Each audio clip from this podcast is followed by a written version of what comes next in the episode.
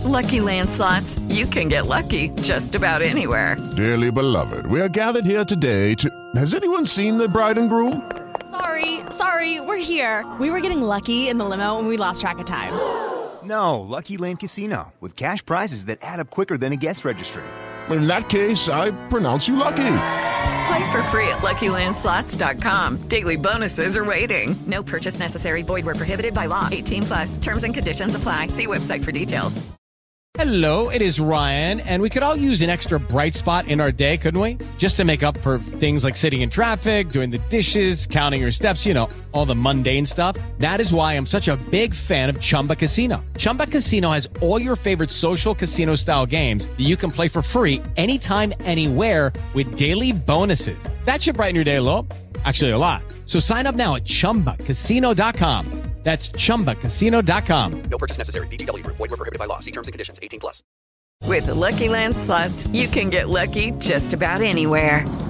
This is your captain speaking. Uh, we've got clear runway and the weather's fine, but we're just going to circle up here a while and uh, get lucky. No, no, nothing like that. It's just these cash prizes add up quick. So I suggest you sit back, keep your tray table upright, and start getting lucky.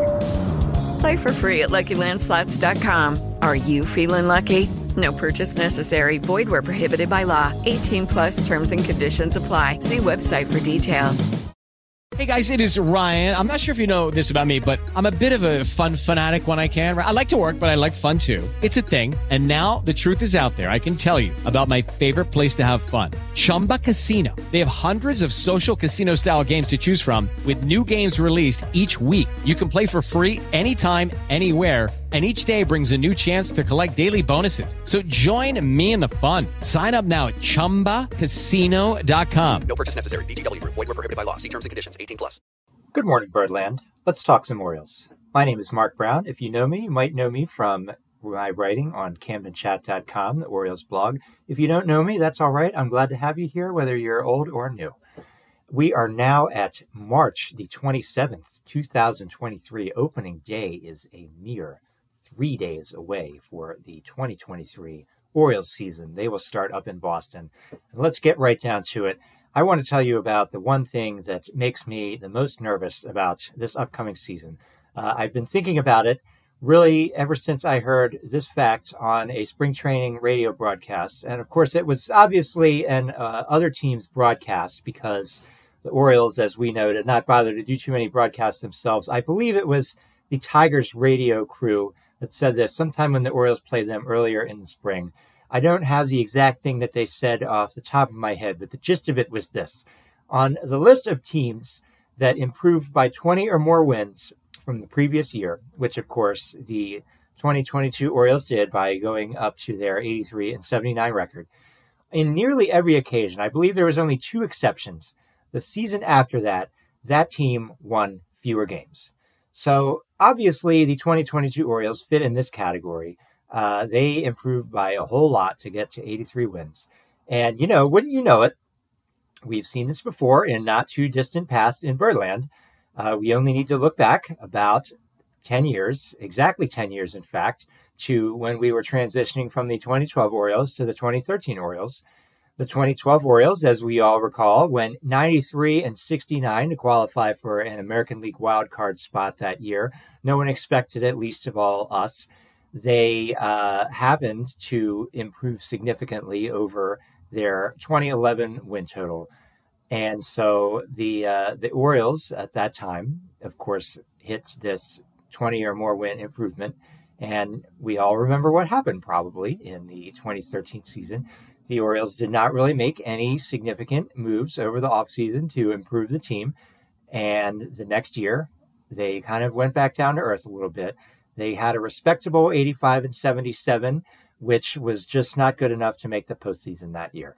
And the fact is, it could have gone a lot better. Uh, I think if you had looked into, if you were sitting at the start of the season and thinking, okay, what can improve over last year? You might have said, well, Orioles are going to get a full season of Manny Machado. That would have been uh, a, a, big thing at that time. Uh, and a bit unexpected, we had the out of nowhere Chris Davis development into one of the premier power hitters in the game for just about, just two years, 2013 uh, and 2015. And in 2013, he hit 53 home runs. So those are two pretty significant things to get to boost the 93 and 69 Orioles. However, there were other things that were not pointing to an immediate improvement. And a big one is that the 2012 Orioles had a what's called a Pythagorean win-loss uh, expected expected record of 82 and 80. Now, if you've never heard of the Pythagorean win-loss uh, record before, that's uh, it's based on you may remember from your high school trigonometry class you had the a squared plus b squared equals c squared for triangle uh, angles, and the uh, the Pythagorean for baseball is you take your runs scored and your runs allowed, and that gives you an expected win percentage. Pythagoras himself obviously never weighed in on baseball scores, but the name was just kind of borrowed. And in, in 2012, if you were around on the Orioles blogosphere, you probably remember there was some pretty gnarly uh, flame wars flying around at that time over whether this meant anything. Certainly, a number of people in the national baseball media class used it as a criticism of the Orioles, uh, as if they could not be, quote unquote, a real successful team uh, as long as their Pythagorean was so much lower than their actual record. I personally don't like looking at Pythagorean that way, but when you're looking from one year into the next year, I do think there's some value in saying, okay, what was the team's talent level when you probably take some luck uh, out of the equation? And sure enough, uh, the 2013 Orioles did not benefit from as much of the luck. You may famously remember the 2012 Orioles were 29 and 9 in one run games. Their bullpen only had, uh, you know, Orioles relievers only were charged with 11 losses in the entirety of the 2012 season, which is pretty crazy. 2013 Orioles, they went to that 85 and 77 record, which, as it turned out, was identical to their Pythagorean win loss expectation from that year. However, they fell to a 20 and 31 record in one run games. They just couldn't keep that uh, amazing success going. And the Orioles relievers ended up being charged with 26 losses in the 2013 season. And you had basically Jim Johnson went from three losses to eight losses. Guys who took only a handful uh, just started losing games. You had uh, Darren O'Day did a little worse. Pedro Strop did a lot worse. Tommy Hunter had some challenges. So here we are. We're going from the 2022 Orioles to the 2023 Orioles. And wouldn't you know it, there were basically no significant additions over the Orioles offseason. Uh, the 2022 Orioles had a Pythagorean win loss expectation of 79 and 83. So their expected record was about four wins worse than their actual record. So if you're thinking, okay, well, what talent are they adding? They're starting kind of four wins below where they actually were. And once again, like you could have done a decade ago, you could have pointed to things like, okay, we're now going to get a full season of Adley Rutschman, uh, who's going to start out ready to go. It's not going to have uh, an adjustment period for him necessarily. We're going to get a full season of Gunnar Henderson. There's going to be the addition of Grayson Rodriguez, the starting rotation. Those are three really big ones, right? And the problem is, uh, you could have a team where all of those things go well and other things start going wrong for the 2023 Orioles that maybe nobody really thought of. So we're going to see what's going to happen with that. I guess if you want to look at some good news, it's that it's not necessarily going to be the bullpen. The reason for that is because the 2022 Orioles bullpen was actually uh, not really all that perfect. You had Jorge Lopez before he was traded was responsible for six losses and that included two memorably blown games in early July to the Minnesota Twins, the team that ultimately acquired Lopez. Lopez, as we know, went on to do poorly once he was traded to the Twins. You had also Joey Krehbiel was charged with five losses, Dylan Tate and Felix Bautista four losses apiece. So from that standpoint, there is some room for improvement in the bullpen. Uh, the 2022 Orioles, in fact, were 23 and 24 in one run games. So they didn't have that crazy, probably unsustainable record trying to roll over into the next season and hope that it's still going to work out that way. It's uh, it's it's actually hopefully the Orioles are going to be able to improve their one one run one one run record. Uh, the 2022 Orioles, by the way, had relievers charged with 29 losses. So, what's going to happen? Well, one problem for the bullpen itself is the bullpen mix is already kind of shaken up based on what you would have thought about before camp began. Um, at that time, you certainly would have assumed that both Dylan Tate and Michael Givens, who the Orioles got a reunion with uh, with a free agent signing over the offseason, would have been in the opening day bullpen. Well, camp began. Uh, spring he reported to spring training. Dylan Tate did, and we immediately found out that he had suffered a forearm strain over the offseason, and he's probably not going to be back until mid-May. So Tate he was really one of the crucial late inning guys last season. And we already know, okay, it's looking like at least about six weeks of the season that the Orioles are going to be without him. Somebody else is going to have to step up. You might have thought the veteran Givens returning would be that guy. However, over the past several days, we have discovered that Givens is dealing with a sore left knee, and as he was record, uh, as he was working in a live bullpen session on Sunday afternoon, uh, he, he wasn't able to complete the session in a healthy way. The Orioles beat writers who were watching it tweeted about how he threw his glove in anger after completing the session, and manager Brandon Hyde after the session said that Givens is still not a certainty to be on the opening day roster. Uh, it seems like if he couldn't throw pain free on March the 26th, he's probably not going to be healthy for the roster for opening day. So somebody else, again, is going to have to step up there. And that's in addition to, we are going to be hoping that Felix Bautista uh, is going to be able to carry on and do about the same as he did last year. He did really great. He had a 2.19 ERA over the full season, a 0.929 whip. You really want to get your elite late inning relievers below a one whip. That's less than one base runner per inning. Pretty good. Bautista really was a lot of fun last year. He started picking up nicknames like the Mountain after the character from uh, Game of Thrones, or if you're my flavor of nerd, you might remember the books, The Song of Ice and Fire, before the Game of Thrones series ever came along. Later in the year, he had the Omar from The Wire whistle as the entrance music for uh, Walking In, which, to be honest with you, always made me nervous because, uh, spoiler, Omar dies and gets shot in the head and then when he's on the morgue uh, table, he, the name tag gets switched with some other guy. So he gets buried. No one even knows who's he, who he is.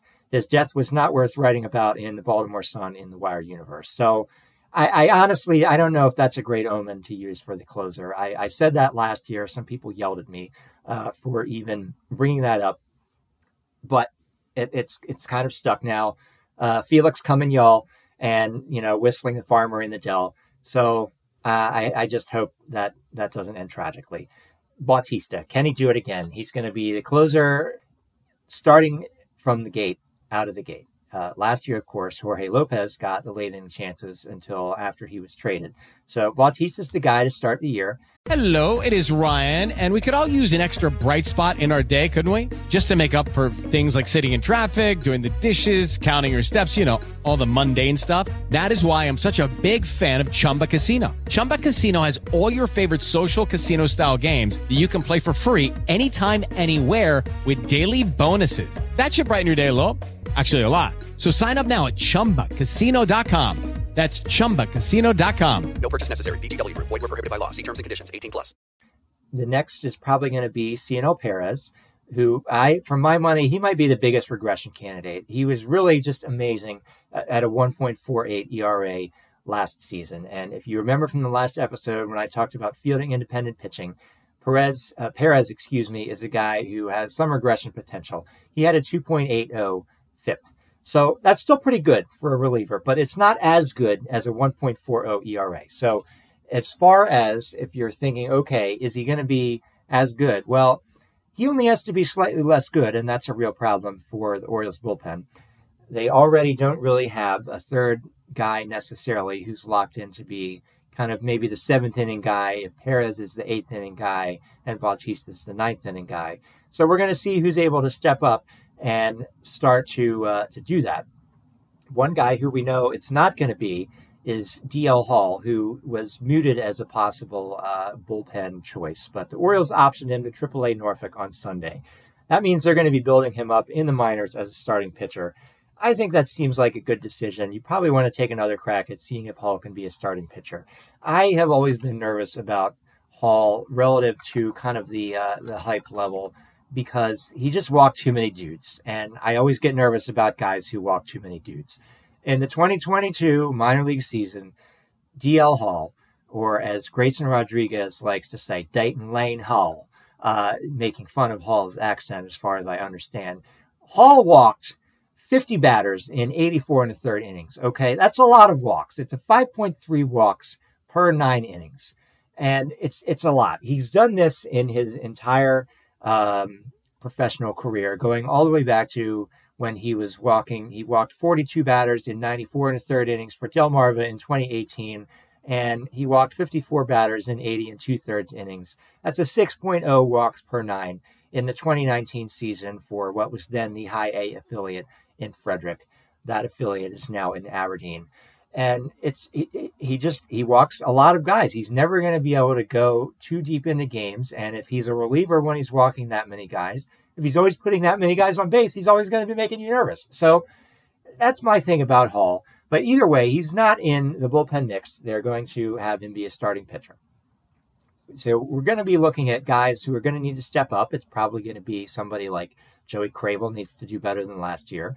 And Krehbiel already wasn't great. And by FIP, he's actually a regression candidate as well. He had an ERA in the high threes and a FIP actually nearly a run higher than that. So it's maybe going to be looking for somebody like Bryan Baker, who actually underachieved his FIP. He had a 3.49 ERA and only a 2.74 FIP. Uh, it's maybe going to be Keegan Akin, who looks like he's going to be the other lefty in the bullpen. And it's maybe going to be somebody like Mike Baumann, who has really up until heading into this year kind of seemed to be in the starting pitching mix. The Orioles finally in this spring training made him out and just said, you know what, he's going to be a reliever. We'll see what he does. Um, Mike Baumann, in that way, kind of makes me think of a previous Mike who was on the Orioles several years ago. That was Mike Wright, who everybody was always like, well, he can't really hack it as a starting pitcher, but maybe once they start letting him be a single inning reliever, let him air it out over one or maybe two innings, his stuff will play up and then he'll be able to do better. Well, you guys, uh, the fact that Mike Wright never really uh, got he he was never good enough to kind of get traded in the 2018 or 2020 uh, sell-off trades. We are not going to remember that name fondly. He had a 5.95 ERA over his entire Orioles tenure. So that's not a great guy to remind me of. But then again, I'm just a dude who is on the second episode of a podcast. So I don't know uh, anything relative to actual professionals over whether Mike Baumann is actually going to be able to be a good option in the late innings for the Orioles. It seems like he's a guy who we're going to be hoping steps up. Uh, Rule 5 guy Andrew Politi is going to maybe get a chance to show that he's uh, able to, to hack it in a big league bullpen. Mike Elias, his previous Rule 5 pick that stuck with the team was Tyler Wells, who ended up in the starting rotation last year maybe going to get kicked back to the bullpen this year. It's not certain yet. The Orioles, of course, have not yet set their opening day roster. The final spring training game will be played later today on the 27th of March, and they will maybe do it after that. They might put off their decisions until Tuesday. Uh, it's hard to say. Uh, right now, it seems like Politi maybe has a chance to make the team. The injuries to both Tate and Givens, as well as Hall being cleared out by being optioned to the minors, does seem to open up uh, a Rule 5 pick. So if he does make the team, that kind of squeezes the Orioles for some roster flexibility. They can't uh, send him down to the minors without exposing him to waivers. If he doesn't pitch well, that doesn't matter. But if and if he is pitching well, they won't want to put him on waivers. But if he's kind of in that between, like ah, you know, he's he's kind of okay sometimes, kind of not, uh, that might make it tougher. The Orioles have only two other guys in their bullpen mix who will not be able to be freely optioned, and those are Cionel Perez and Austin Voth. They are out of options. So if they're in the bullpen, which it certainly seems like they will be, they can't be optioned every time you need a fresh reliever. So let's say maybe somebody like Joey Krehbiel or Bryan Baker or Keegan Akin could be sent down to the minors uh, as needed. And then who else is going to get cycled through? I don't know. The the fun thing, I guess, about the Mike Elias roster construction is he's always trying to find a guy who's going to be good, and you never know which guy is going to come up and find some kind of success. And you never know which guy is going to come up and he's going to be more like, uh, I don't know, just to name some random 2022 Orioles who are not going to have very memorable tenures Rico Garcia, uh, Marcos Diplan, or uh, let's see, how about Logan Allen? Yes, these are not names that are worth remembering. Someday, when there's a Sporcle quiz of all the guys who were on the 2022 Orioles, those are not the names you're going to remember.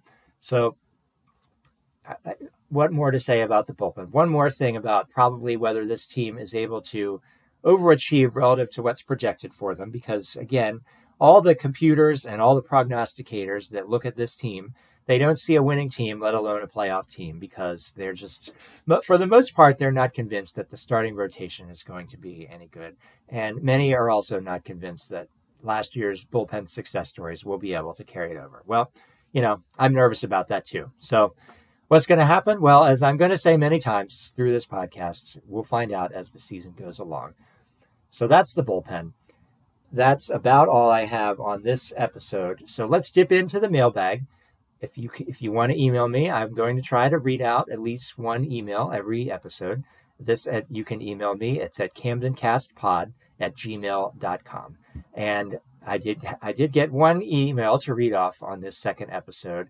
My Camden Chat colleague Stacy took pity on me and emailed. Stacy writes in, Welcome back. Thank you for creating a podcast I can listen to on my way to work to stay on top of Orioles news.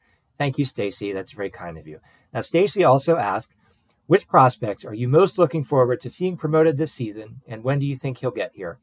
Well, the obvious answer for me is Grayson Rodriguez. I don't think that's a very fun answer because it's so obvious. So I'm going to take my number two answer, and that's Joey Ortiz, who was the Orioles' fourth round pick in the 2019 draft. One reason why I'm looking forward to seeing him be promoted is because uh, baseball prospect writer Keith Law, now at The Athletic, he's been a pretty big uh, hype guy for Joey Ortiz for a couple of years now. And uh, Law ranked Ortiz as the number six prospect in the Orioles system. And among the praise that Law said for Ortiz included, quote, great actions and soft hands, possibly the best defender of the Orioles' many, many shortstop prospects. As far as hitting, quote, he's short to the ball and hits a lot of line drives. He rarely whiffs, and the second half performance might point to an elite upside, end quote. And the second half performance that Law is referring to, Ortiz in July had a 1.112 OPS.